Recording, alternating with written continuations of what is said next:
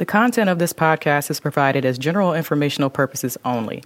It is not intended for, nor should it be used to replace professional behavior intervention and advice. This is Sissy. And this is Susan, and we are Function Junction. Behavior Matters.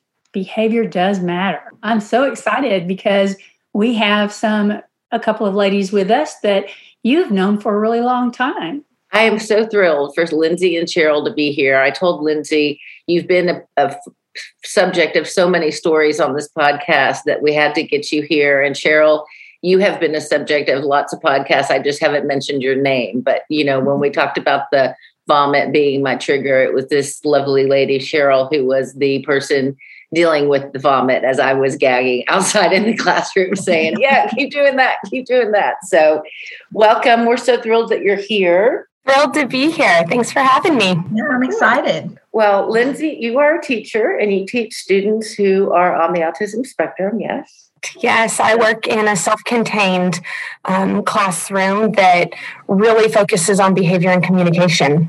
And you're in a local school district. And Cheryl, you have retired from that local school district. Oh, yes, I have. You want to tell us about your job when you were working? Well, when I was working, I was, well, when I first started with working with Lindsay, my title was facilitator, and it ended up morphing into, it became an aut- autism specialist position. But my job basically was support for teachers in the classroom, support for the students in the classroom.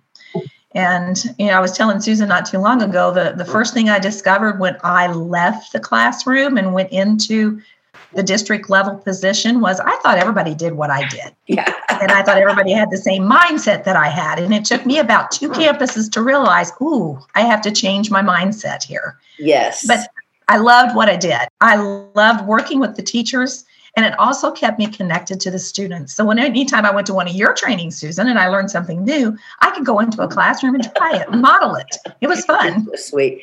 Cheryl, you were so good at what you do. And you know, we worked together for many, many years, setting up classrooms mm-hmm. and setting up programs. And um, you have taught me so much over the years, but you were really gifted in what you did. And Lindsay, you know, I want to kind of hear about your class and some of the things you're dealing with. And, and if you want to talk about your little boy, Frankie, that's fine too. But Lindsay is the teacher who I refer to all the time. Sissy is having some really, really, really really tough kids, like really tough. You know, when I talked about Nathan and his spitting behavior, this was the team that I was working with, and Cheryl was the one who determined the function of it being attention, and Lindsay was the teacher who actually put it on social extinction.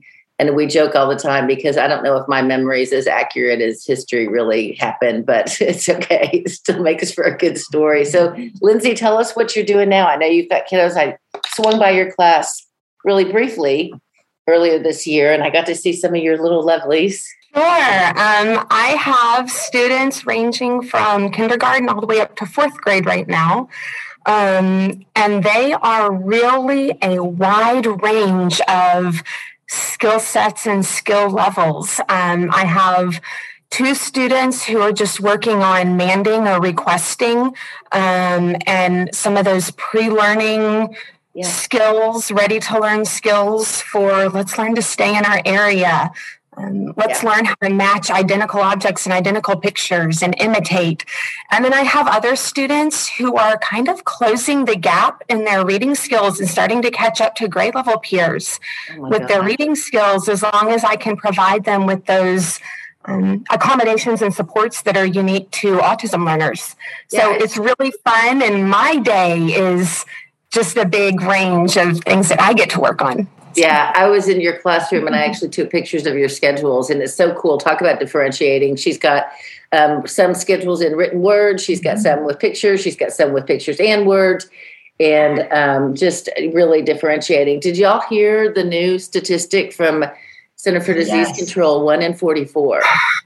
Mm-hmm. Yes. According to 2018. So it's probably even higher now, but. Yeah. Um, yeah. So, Lindsay, are you going to be able to get any of your your little ones who are whose gaps are closing out into gen ed? Um, we are working on that. I think we have a plan in place for one student. Um, looking forward to seeing how that goes.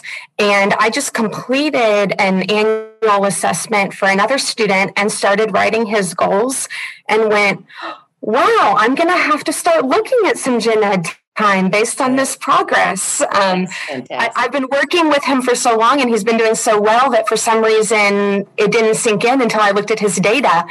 And then looking at his data, I said, hey, maybe I need to look at more for him.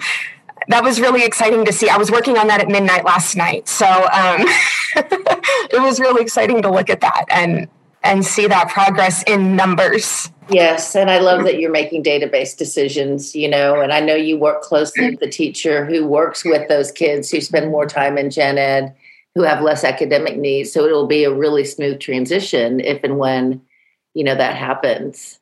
So Yes. I'm really excited for these students. It's so much fun to watch them blossom and it's also been fun to watch the general education peers take to them. It is so neat. Well, that's exciting. That that is fun to see the progress in your kids because I know you've seen a lot of kids over the years. How long have you been a teacher, uh, Lindsay? This is my ninth year in the classroom. Um, I started out as a resource teacher for half a year and quickly realized that that was not the placement um, where I should be. It was an inappropriate placement for me. yeah, me too. Um, me too. When I was a teacher, I was a resource teacher, and I was like, yeah, no, I need to do something different. I got into the self contained autism program as quickly as I could absolutely loved it. Um, my family and I moved out of state, and I ended up taking a position in what they called the multi handicap classroom, which would be medically fragile um, students who have some significant health needs. I did that for a year. I did a life skills unit for a year. Um, and then I stayed home with my babies and decided that I was ready to come back into the classroom and knew that I needed to be back in the the autism unit. Um, I knew that that was where I belonged. That's where my skill set has me, and that's where God wants me.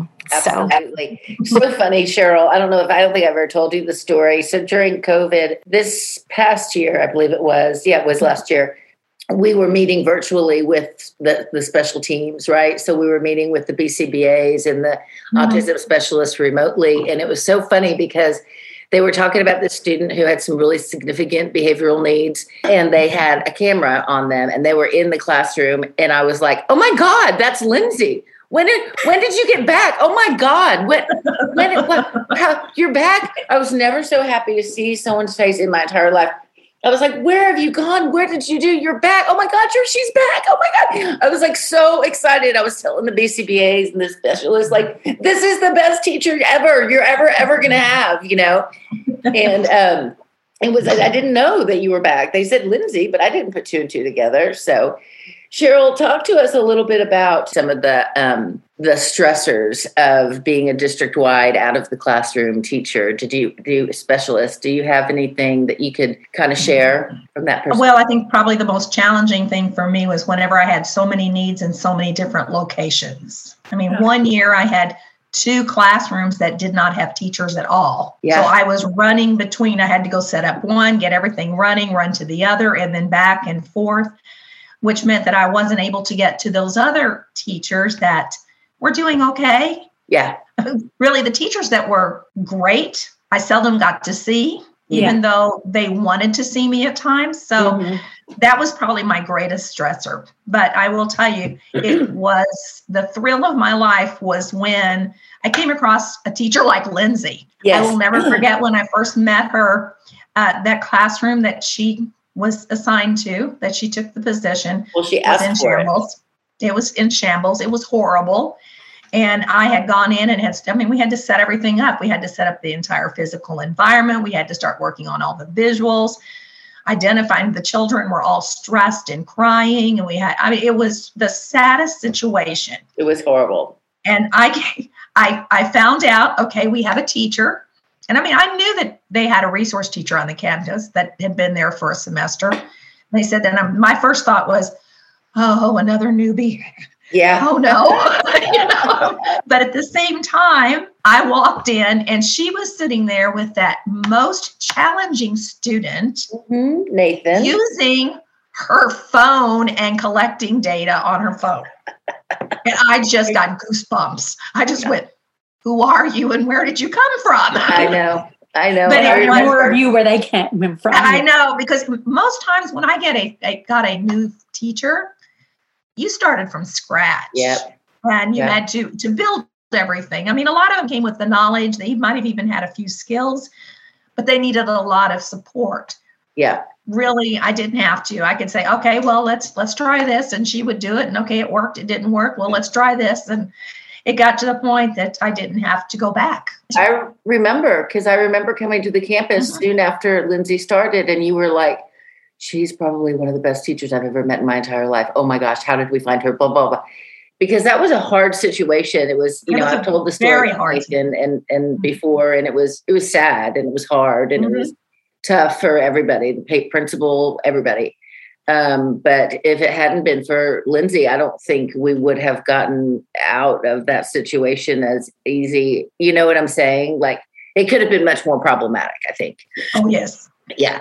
So, Cheryl, what have you been doing since um, you retired? Actually, I've been doing as little as possible. Now, what did you do this summer? Did, uh, this summer, my husband and I traveled for three months. We we took our travel trailer and we went west, and uh, it was a nice time. Except for I don't handle mountains too well. The altitudes tended to to bother me, but it, it was really nice. We were trying to hit as many of the national parks as possible. That's so cool. And then just starting in November, I did a I'm doing a short term uh, consulting contract with uh, another school district with a new teacher in a new classroom with a lot of students, kind of what I've always done. And I will finish up that on January the 3rd.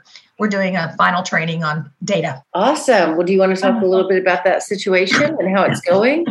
Well, it's a brand new teacher. She was a para in uh, at another school. I got a call from um, the director. They were very concerned because, you know, they didn't see any of the structure in the classroom, they didn't see any of the visuals. There was way too much talking, which I think all of us at some point harp on just stop talking, people. So I said, sure. It sounded like what I was, I could do and I like to do. So, um, the first day I went, I just did a lot of observation, and oh my, yes, the room was very chaotic. There were nine children. It was like herding cats.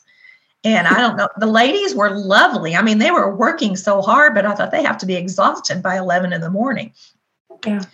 So then the next day was the staff development day. So we did some training on uh, setting up the physical environment. And then in the afternoon, we went into the classroom and I had them set up the environment based on what we had discussed. it was funny. They would put things in an area and I'd say, okay, step back, think about this, think about this, think about this. And they go, well, that's not going to work it really was a very productive training session. Since then, I've been going back. We put data, I put data collection sheets in place for them. I've done individual trainings with individual paras because all the paras but one are brand new. And um, they told me that the first day after we put the environment in place, and we did a ticket. I'm sorry, let me back up. We did a ticket system for the students because we didn't have time that day to set up visuals. We just ran out of time. So I had everybody, we color coded all of the areas in the classroom, I said everybody gave them a ticket, train them how to go to those areas. And they said the first day that they did that, the chaos in the room decreased by about 80%. The kids loved it. That, and yeah. when I went back then, those students were transitioning by themselves. The teachers would hand them a yellow ticket, and that kid go to the yellow zone, that one go to the purple, they, where they were supposed to go. I love it. was that. wonderful. It's amazing. And, you know, they they need it. You know, they love that structure. They love that predictability. Mm-hmm. They love that routine, just like us, right? Like I but mm-hmm. But we talk about this all the time, Sissy, you and I, about how it doesn't ruin my day if I don't have it, right? I get upset, I might get uncomfortable, mm-hmm. but it doesn't destroy my day. But for kids on the spectrum, it, it really does. Mm-hmm. And it's like, I'll never forget the first time I saw a kid smile was when we set up a room with structure, and he, I'd never seen him smile ever. So, talk to us a little bit about the ticket system because I'm not sure our listeners would quite understand what that means. Well, they had some visual schedules on the walls that the students obviously they must at some time had attempted to use but they had no icons, they had no words, there was nothing. It was just one or two pictures. I knew we had to get the students accustomed to going to their designated area when it was time. Right. So the teacher actually put a timer on the computer. Yeah. And when the timer went off, everyone had all of the colored tickets in their, their pockets. Good. Some of them had fanny packs. Some of them had. It was just color color cut. The adults, you mean, right? The adults did little colored cards that we cut out of construction paper and laminated. Yeah. And so when the timer went off, they had a, a little schedule who went where, mm-hmm. and they would just hand that child a yellow ticket. Yeah. And they would go over to the yellow zone. They would drop it in a little yellow bin, and then they would go in and sit down. Cheryl, you were always so good about setting that up. I remember years ago you did it and I was like, "Well, don't they mm-hmm. need pictures?" And you were like, "We don't. We don't have time. We don't have time." So you just did colored, just colored areas, colored rotations, mm-hmm. and it God, it works so well. You that's one of the major things you taught me is that it doesn't have to be pretty printed out laminated mm-hmm. pictures. It can just be a darn color. You know. I think about a lot about what you were just saying is you know it, it helped 80% of the chaos of the room mm-hmm. you know behavior is communication and the visuals are communication you know the mm-hmm. kids are telling us this doesn't make sense to me and then getting the supports in place now this makes sense to me and so they don't have to use their behavior to say i don't understand what you want me to do it was so clear when i went back to observe i was just dumbfounded how quickly they were making the, that transition. And nine kids, I'd say at least five of them were doing it independently. That's so fine. And I bet it was reinforcing to the adults as well, right? Because they was. don't live in chaos anymore. There was one of the parents who's brand new, she's a sweet little girl, looked yeah. at me and she said, I love this. This is so wonderful. Thank you so much. Yeah. Said, well, we're not done yet yeah, that really is a gift of mm-hmm. Sissy and your of your Cheryl. That's not a strength for me. Um, I usually have Sissy come with me when I have to set up a classroom because, uh, like Blair, our, mm-hmm. our friend Blair, who just passed the BCBA exam yesterday, um, she's really gifted at setting mm-hmm. up rooms. And Sissy and Cheryl, and I know you are too, Lindsay. It's just not a strength of mine. But um, I was going to ask you something else. Oh, with regard to the data collection how did the adults respond to the whole idea of collecting data? Because I know for some teachers, that's that's probably one of the hardest parts of the job. So how did you? I think they're somewhat overwhelmed right now. Yeah, yeah. Um, the system that this teacher was given doesn't really tolerate anything. Basically, it's just a, a check off box. Basically, I did it or I didn't do it. Mm. And when I was going through what we needed to collect data on and how we would then be able to analyze it, she went, oh, that makes so much more sense. I said, yes, it does. So I knew she, when I looked at the students' behavior IEPs, they were not really very badly written. I was very pleased with good. How, how good some of them were. But I knew that there was not one form that's going to do it. There was one child even had a goal that was written, written on an intensity scale. Yeah. So I thought, I'm just going to do these for them and yeah. then I will train them how to use them. Yeah, I think that's the easiest thing to do is just mm-hmm. make them because I, you know, no one form is going to work. I was mm-hmm. on a classroom today. Oh my gosh, it was um, quite the experience. I really, literally felt like I was in the twilight zone. It was very strange, and it was in a land far, far away from here. But um, uh, wow, the kiddo was laying on the floor. He likes to pick the glue behind the um, floorboard. You know, it pulls off the black floorboard and picks the glue. And um, we were talking about replacements, you know, maybe get him some of that paste, you know, and put it on a laminated surface and let him pick that or like rubber cement things like that. But anyway, nevertheless, he got finally got up and he got to his desk and the teacher was working on two digit plus two digit addition. And I was like, wow, is that in his IEP? And she goes, yeah. And so I got a copy of his IEP, y'all.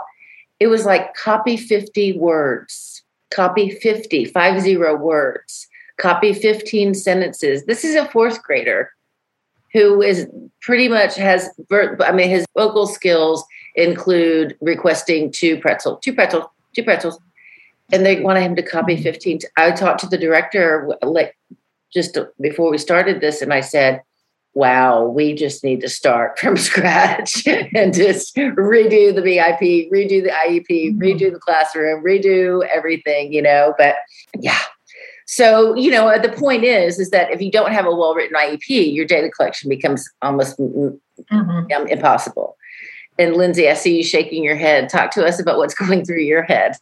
The importance of referring back to accurate assessment data mm-hmm. on usable assessments to determine the next steps for IEP skill writing. Um, I, I, think sometimes I inherit IEPs for students yes, that read like that a lot. And it's um, I, I, know it seems daunting as a classroom teacher and time intensive to take the time to sit down and give a full ABLLS assessment or a full Brigance assessment. But once that assessment is done, it you know it doesn't take but 45 minutes to identify where the skill deficits or where the holes and those are the IEPs that I'm going to focus on. Um, I gave, I spent a whole day giving an assessment to a student yesterday only to discover that his his skills were far beyond what I really knew they were. He had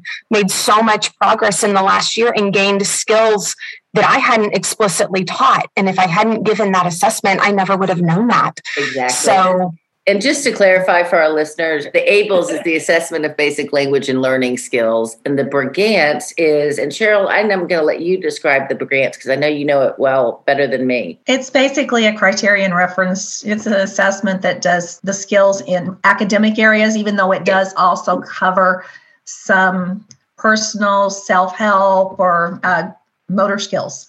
Yeah, yeah. But and, there's different levels and the green for the elementary is generally yeah. just academics. Yeah. yeah. Yeah. And Lindsay, I love that you said that because, you know, we do inherit uh, kids and IEPs. And along with those kids and IEPs comes um, a full and individual evaluation.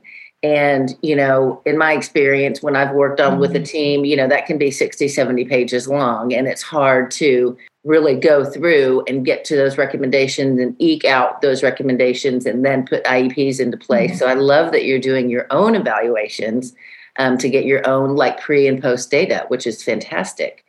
And have you um, had an opportunity to build capacity on your campus to show other people how to use the Brigance and the ABLLS? We are working on that actually. Um, I've been working with one of my resource teachers who's going to help me um, start to do some transition planning for a student to help them access the general education curriculum a little bit more. Um, and and I was working with him on that Brigance because he um, just wasn't quite familiar with how I was deriving the IEP goals from the Brigance, as well as looking at the ABLLS, because the ABLLS really focuses on a lot of language skills. And a lot of the students that are coming out of my room may have some good academic skills, but language and communication are a deficit or a weakness that we can work on and build on. And the ABLLS can help identify the discrete skills for doing that. So yeah. showing him what those discrete, the, the task analysis of those communication skills is was kind of an aha moment for him. Like, oh, yeah. that's why I need to work on that. yeah. yeah. The ABLLS is a really nice assessment tool that breaks skills down into their distinct, I mean, like you said, discrete, discrete, discrete. It's not request. It's you know, request desired items when in the presence of the desired item, request the desired item when not in the presence of the desired mm-hmm. item. Like it really breaks it down. Boy, those are some nice ladies. It, I, I, know that those who are listening are enjoying listening to Cheryl and Lindsay talk. So I, much passion I, and compassion for kids of you know, all ages and all abilities. You know, it's just, it's so, it, it, it, I swear, I wish you could contract in that school district and just go to Lindsay's class for a minute and just sit and watch because she's just, she's so positive and so cheerful. And she's honestly always like that. Like she's always like that. She's always been like that. She's just, and Cheryl is, you know, the consummate autism specialist. I just adore both of those ladies. They're wonderful. Yeah, I have a question that fits where we are in in the course of our conversation because we're going to get to continue uh, some of this conversation next week. But yes, yes. So here's the question. Cheryl talked about helping a teacher set up her classroom. She created zones with colors in the area to make it you know, very obvious, like the yellow zone and the red zone with work in those different areas for the students to do. Yes. Um, until they, they were kind of in a hurry to get things up and running for those kiddos. So until they could get schedule pictures ready and all that kind of stuff, they used colored tickets um, to give to the students to take them to those different areas for their work. In this scenario, the colors used in the different zones of area represent a, a stimulus prompt, B, response generalization, C, response prompt, or D, stimulus generalization? It's a great question. You know, I mean, I think we can rule out a couple. So, you know, it really didn't, she didn't really talk anything at all about generalization across prompts or across responses. So I think we can rule out response generalization and stimulus generalization you know, this is this gets to be tricky because the visual cue was a prompt for the student to respond, right? So some people might get confused and say, oh, well, then it's a response prompt. But really, it was a stimulus prompt to teach them that's the stimulus to take me to uh, the different areas of the room. So it would be yeah, the, stimulus yeah. prompt. Right. The the colors that they put up in those areas, like the red zone had red everywhere. Yes. Is the stimulus to the stimulus is go to that area to work, right? Right. The prompt of the stimulus is all the color to say, sure, here it is. This is where I want you to go.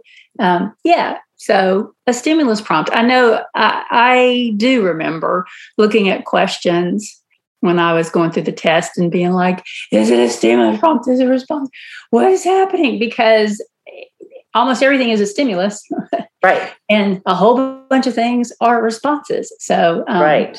But the tickets yeah. themselves, when the adults give the students the tickets, those tickets are the response prompts, right? Yeah. Because that's the prompt to go into that area of the room. So that's right. kind of right. how I differentiate those in my brain. Yeah, yeah. The the ticket is prompting the response. The area says, "Here I am," and the ticket helps prompt that student to get there. Yeah, perfect. Great. All right. Well, you guys will. We have a great weekend, and we look forward to you getting to be able to hear um, the rest of the interview with Lindsay and Cheryl. And then we have a, a great little Christmas and a little interview for the following week. So as always, please like, subscribe, share, or comment on social media and or rate and review us on the podcast app that you're using. Thanks so much. Have a great weekend. Please come back next Friday. Bye.